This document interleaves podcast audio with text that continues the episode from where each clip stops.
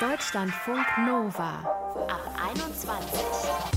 Heute mit Dominik Schottner. Schön, dass ihr dabei seid. Like Me, I'm Famous, Dschungelcamp, Schwiegertochter gesucht. Das waren so die Highlights des Trash-TV-Jahres 2020. Und sie sind alle an mir vorbeigegangen. Damit mir und euch vielleicht auch das dieses Jahr nicht wieder passiert, wagen wir in diesem Ab 21 Podcast mal einen Ausblick ins Trash-TV-Jahr 2021. Wir machen das mit der Medienwissenschaftlerin Joanne Bleicher. Die guckt selbst gerne Trash-TV, aber wie sie uns erzählen wird, nicht, weil sie die Inhalte quasi so sehr interessieren, sondern weil sie die Mechanismen interessant findet. Warum gucken Menschen sowas? Wie verhalten sich Menschen in diesen Sendungen. Jetzt aber geht's erstmal los mit Elena Gruschka und Max Richard Lessmann vom Podcast Niemand muss ein Promi sein. Haben die vielleicht wegen Corona jetzt auch mehr Trash-TV geguckt oder eher nicht? Fragen wir sie. Hallo, ihr beiden. Hallo. Hallo. Habt ihr jetzt in den vergangenen bald zwölf Monaten Corona-Pandemie mehr Trash-TV und Trash-Social Media konsumiert als vorher? ja. Ja? Aber sowas von deutlich. Ja, oh mein Gott. Ja, also ich bin richtig verblödet. Ich war ja bislang ein bisschen anti und habe immer gesagt, ich bin eigentlich für die echten wahren Prominenten zuständig, für die glamourösen Jennifer Lopezes äh, dieser Welt. Aber ich bin jetzt auch richtig im Trash versunken im letzten Jahr. Ich weiß nicht, wie das passieren konnte. Also ich weiß es schon, aber ja, es gab fantastische Trash-Formate, äh, hat Corona hervorgebracht. Wir werden es gleich sezieren. Ähm, äh, Max, wie ist es bei dir? Äh, für mich ist es so, dass ich ja schon immer sehr, sehr viel konsumiert habe von den Sachen, die es gerade auf dem deutschen Markt gab.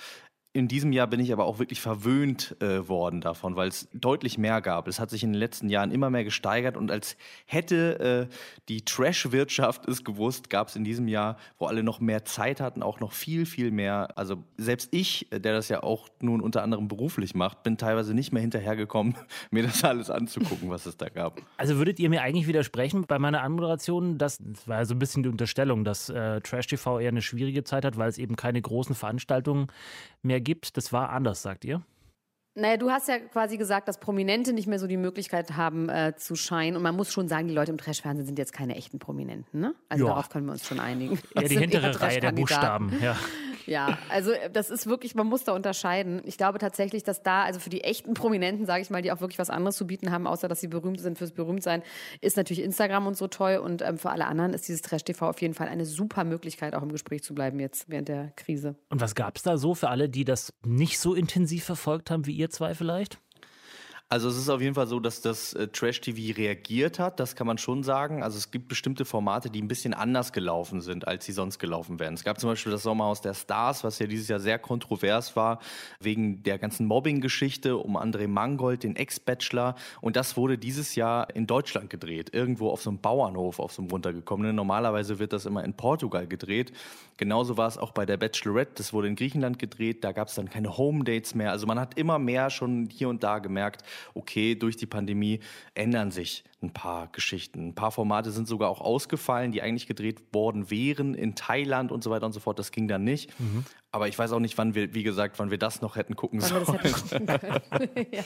Aber, aber hat dann Corona, also hat sich inhaltlich dadurch was verändert? Weil ich meine, Trash bleibt Trash oder gebt da immer noch eine Schippe drauf?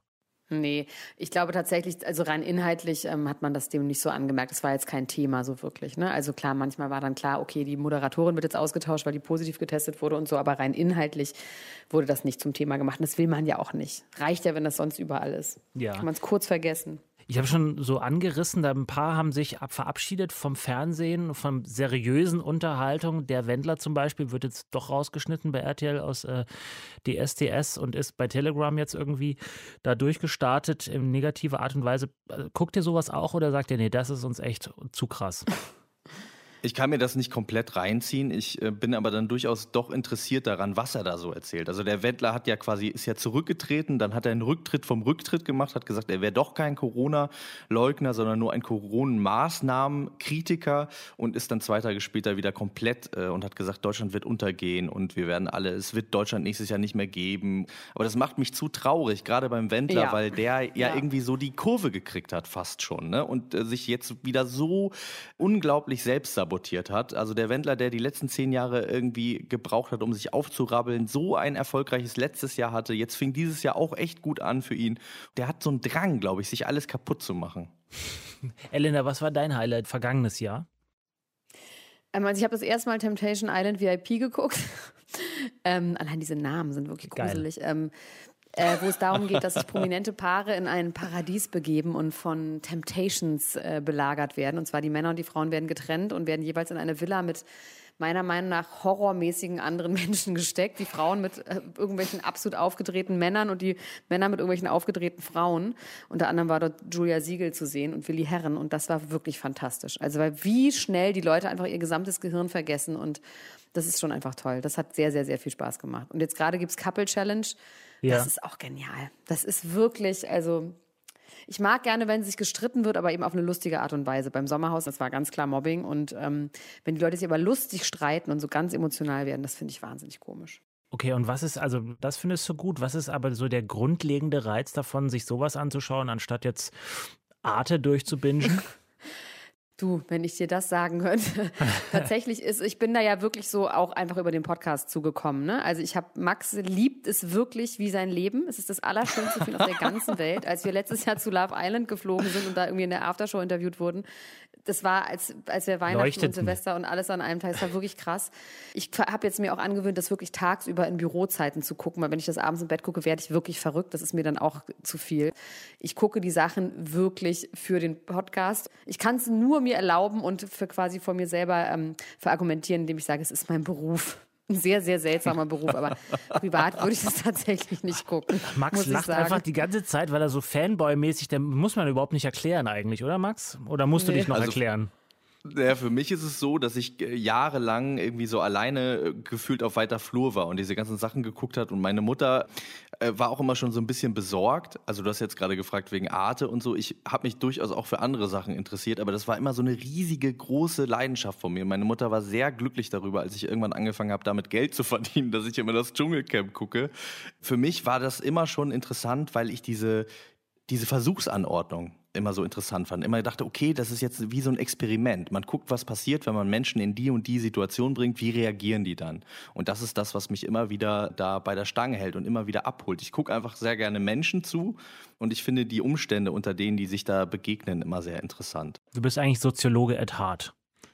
Ja, so ein bisschen. Ja, Ed Hardy. Trash-Soziologe. Ed, Ed Hardy. Autsch.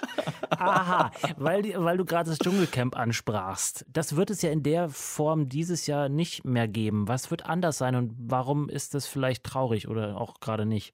Man weiß es irgendwie noch nicht so genau. Die halten sich sehr bedeckt, also wie das wirklich abläuft. Also wir sind alle sehr gespannt. Es wird sowas wie eine Art Vorauswahl geben. Man weiß noch nicht mal, ob die da schlafen und ob die da die ganze Zeit verbringen. Also man weiß wirklich sehr, sehr wenig im Moment noch. Was weiß man denn schon über das Jahr 2021, was Trash TV bringen könnte, wird? Zwei Staffeln Love Island, Max Richard Lessmann. Hm, freust du dich, Mäuschen? Ich freue mich Doch? wahnsinnig drauf. Das ist das Schönste. Das ist wirklich, das ist mein Schönstes. Äh, zwei Staffeln Promis Love Island, dann wird es eine. Ja. Da sieht die Castingliste auch wieder fantastisch aus. Dann gibt es ja schon einen neuen Bachelor, der, glaube ich, gerade aktuell gedreht wird. Das wird jetzt auch irgendwie in den nächsten Wochen, glaube ich, schon über uns hereinbrechen. Das ist, glaube ich, der Sohn vom Bürgermeister von Osnabrück oder irgend sowas ähnliches. Das heißt also, es wird weitergehen. Wisst ihr eigentlich, wie die das machen, diese ganzen Regeln umgehen? Das so richtig einfach stelle ich mir das nicht vor. Ne? Diese Produktionsregeln meinst Ja. du? Also, die, also ich, da ich ja selber auch andere Sachen produziere, zwar eher im fiktionalen Bereich, aber das ist schon sehr, sehr streng. Also die müssen zwei Wochen vorher in Quarantäne, ähm, die Kandidaten, und dann werden die getestet und dann sind die ja in einem sehr, sehr sicheren Umfeld. Also gerade wenn die so dann vier Wochen irgendwie in Griechenland in einem Haus zusammen eingesperrt sind, dann haben die ja keinen, kein, kommt ja niemand von außen rein. Also tatsächlich sind die sehr streng, die Regeln. Ich glaube, die sind sehr viel strenger als bei anderen Arbeitgebern. Also regelmäßiges Testen, Abstand, Hygiene. Die Kameramänner sind ja nicht in den Häusern drin, sondern das sind Remote-Kameras und so. Ja, also das läuft ja eigentlich ganz gut in der Filmbranche. Hat sich sonst irgendwas verändert? Jetzt abgesehen von Corona, also ist es irgendwie extremer geworden zu 2019? Also ich finde, dass es teilweise im Guten das Niveau bekommt, was die Sendungen aus Australien oder Amerika oder England haben. Das heißt, dass die Kandidaten besser gecastet werden, dass da nicht nur Leute gecastet werden, die halt so wirklich super trashig, nicht wirklich richtig reden können, wo es nur um Äußerlichkeiten geht, sondern dass sie versuchen, das war jetzt bei Love Island der Fall, wirklich irgendwie schlaue, witzige, coole Leute zu finden, die dann trotzdem an ihre menschlichen Grenzen treten, wenn man vier Wochen irgendwie ähm, zusammen eingesperrt ist. Und im Schlechten ist es auf jeden Fall gemeiner geworden. Also bei zwei Formaten im letzten Jahr war es wirklich so, dass ich, also Sommerhaus der Stars habe ich mir nicht angeguckt, weil ich es so fies fand und so menschenverachtend und so gemein und mobbingartig, dass ich das nicht bei mir zu Hause haben wollte. Und Promis unter Palmen haben wir auch nur weitergeguckt, weil wir der offizielle Podcast davon waren. Ansonsten waren wir zwischendurch auch wirklich da an unsere Grenzen äh, getrieben, was da so passiert ist, eben auch in Richtung Mobbing. Wenn ihr schon der offizielle Podcast seid, wann seid ihr denn dann offiziell mal Kandidaten? das, da reden wir natürlich immer mal wieder drüber. Ähm, also Couple Challenge würden wir machen, oder? Du und ich? Ja, aber es wäre uns halt auch einfach scheißegal, weil wir sind ja wahnsinnig schlau, wie man sich denken kann. Also wir wären richtig schlechte Kandidaten. Max würde die ganze Zeit so Fanboy-mäßig von allen Autogramme und Fotos wollen und wäre einfach tierisch aufgeregt. Und ich wollte einfach nur meine Ruhe haben. Also ich befürchte, das wird nicht passieren. Also 2021 sehen wir euch nicht im Fernsehen auf jeden Fall. Vielleicht im Fernsehen, aber nicht als Kandidat. Außer Couple Challenge schickt uns ein sehr, sehr gutes Angebot rüber.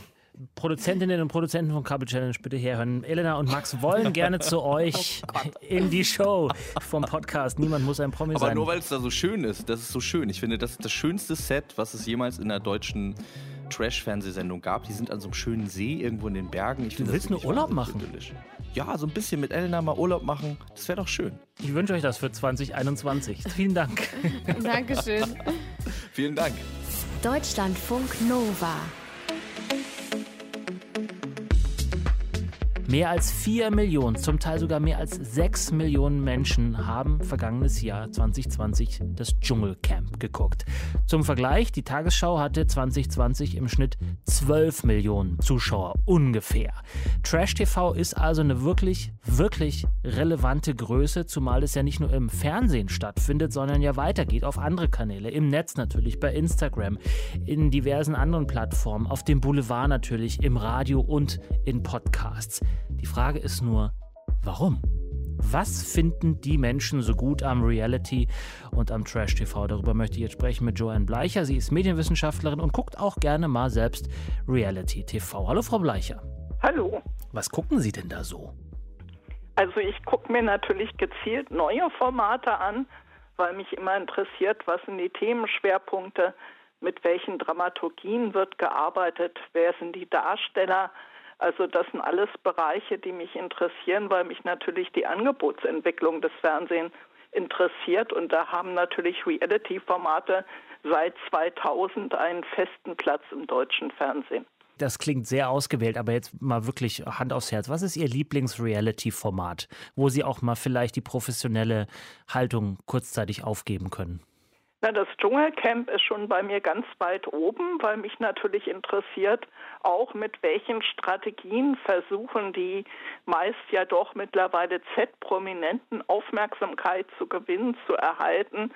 Und mich interessieren natürlich auch die Konflikte, wie werden die ausgetragen, äh, wie kämpft man wechselseitig um Sendezeit und wie adressiert man die Zuschauer. Also das ist alles so eine Art Mediengesellschaft ums Lagerfeuer herum, was da passiert. Und das interessiert mich jedes Jahr aufs Neue. Ja, jetzt wird es dieses Jahr ein bisschen anderes Dschungelcamp geben. Wird vielleicht auch nicht so heißen, sondern Dschungelshow möglicherweise.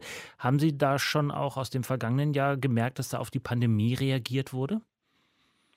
Es ist natürlich notwendig, auf die Pandemie zu reagieren, aber man reagiert natürlich auch auf Krisen im eigenen Format. Also es wird immer schwieriger, geeignete Kandidatinnen zu finden. Bestimmte Sendungselemente verlieren an Reiz und so ist so eine Phase der Erneuerung natürlich schon einmal wichtig. Mhm. Ich verstehe nicht, dass es so schwierig ist. Ich meine, da muss man einmal Instagram aufmachen und auf diverse Influencer-Seiten gehen. Da hat man doch, das ist ja pures Gold, was sich da im Internet tummelt. Ob das pure Gold des Internets sich auch fürs Fernsehen eignet, ist immer wieder fraglich. Also da hat gerade in diesem Jahr Promi Big Brother auch schlechte Erfahrungen gemacht.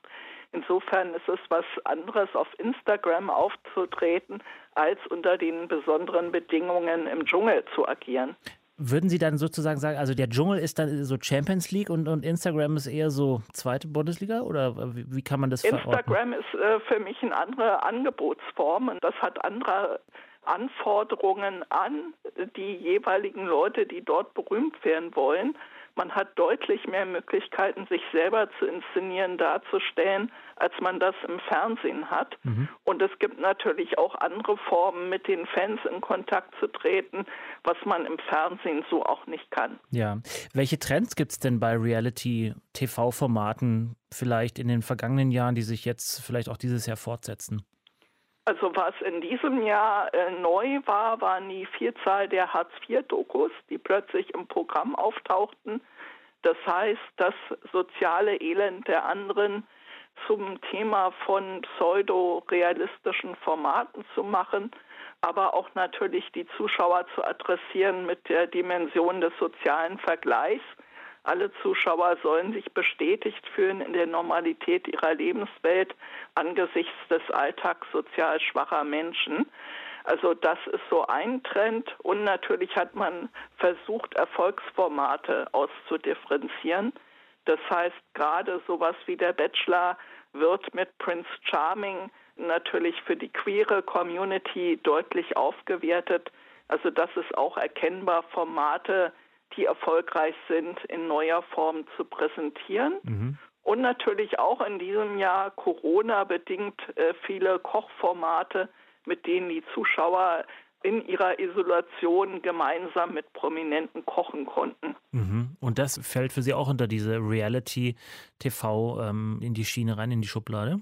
Ja, ja. Äh, deutlich. Äh, Thematisierung des Alltags, Orientierung am Alltag der Zuschauer, Gespräche über die aktuelle Situation, das fällt schon in diesen Bereich der Faktenorientierung, Unterhaltung hinein. Aber nicht jetzt die Kochshows, wo irgendwie Schubeck und Konsorten äh, feinste Sachen kredenzen, sondern da geht es dann darum, dass Menschen zu Hause kochen, oder? Genau, ja. zeitgleich mit den Fernsehköchen. Mhm. Ich frage so blöd, weil ich gucke das nicht.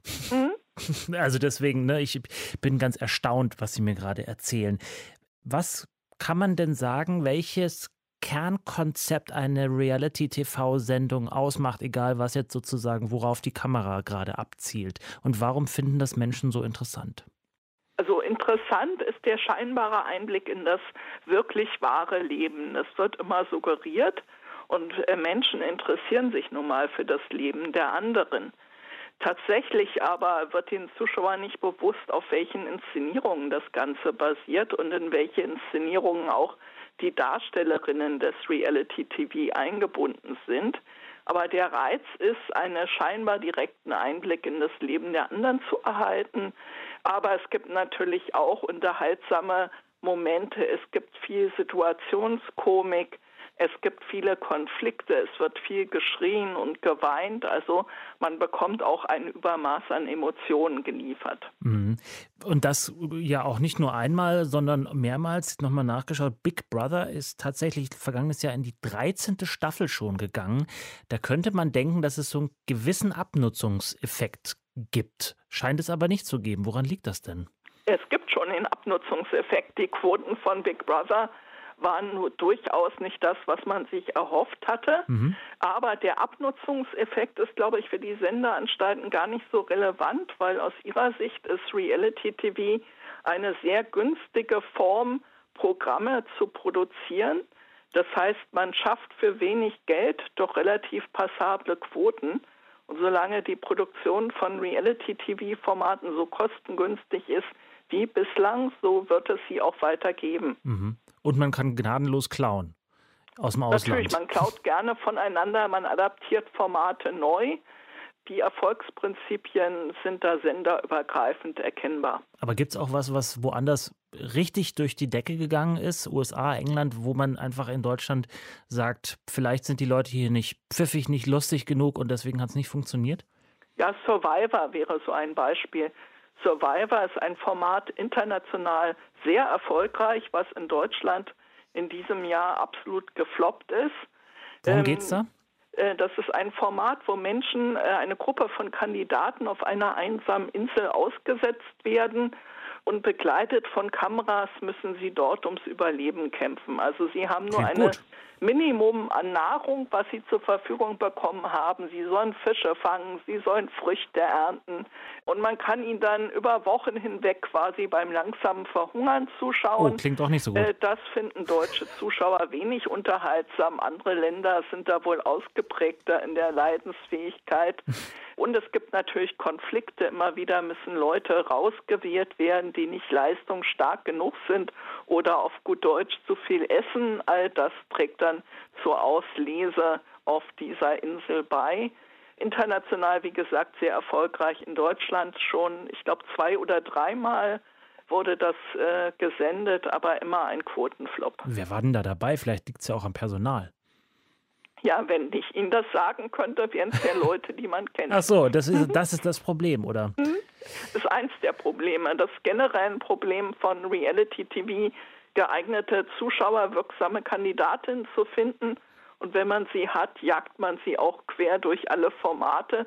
Das heißt, dann geht es vom Auswanderer hin zum Kochen äh, und dann am Ende in den Dschungel. Also da gibt es eine ganze Reihe von TV-Karrieren, etwa Daniela Katzenberger wäre so ein Beispiel, die, glaube ich, schon alles an Formaten durch hat, was es gibt im Bereich Reality TV. Und jetzt ist sie einfach nur noch sie selbst. Das ist ja auf eine Weise Die dann. war schon immer sie Die war selbst. schon immer sie selbst.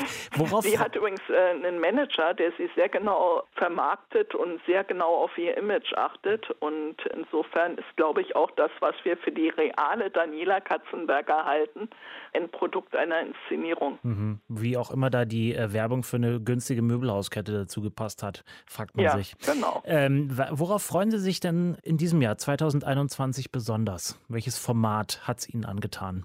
Also den Dschungel werde ich mir natürlich anschauen, was daraus wirkt. Und natürlich möchte ich wissen, äh, Princess Charming, wer es wird, oder Prince Charming. Also das sind so Formate, äh, die mich interessieren. Und ich bin gespannt auch natürlich auf Innovationen, was kommt an neuen Formatideen, ob da interessante äh, Konzepte dabei sind. Sagt die Medienwissenschaftlerin Joanne Bleicher. Sie guckt selbst ganz gerne Reality TV. Und das war der Ab 21 Podcast Trash TV, warum wir es lieben. Ob ihr das liebt, schreibt es uns doch einfach. Mail at deutschlandfunknova.de oder per WhatsApp Sprach- oder Textnachricht an 0160 91 3608 52. Ich bin Dominik Schottner. Vielen Dank für euer Interesse. Bleibt gesund und bleibt geschmeidig. Ciao. Deutschlandfunk Nova. Ab 21. 21. Die Podcasts jederzeit auch auf deutschlandfunknova.de.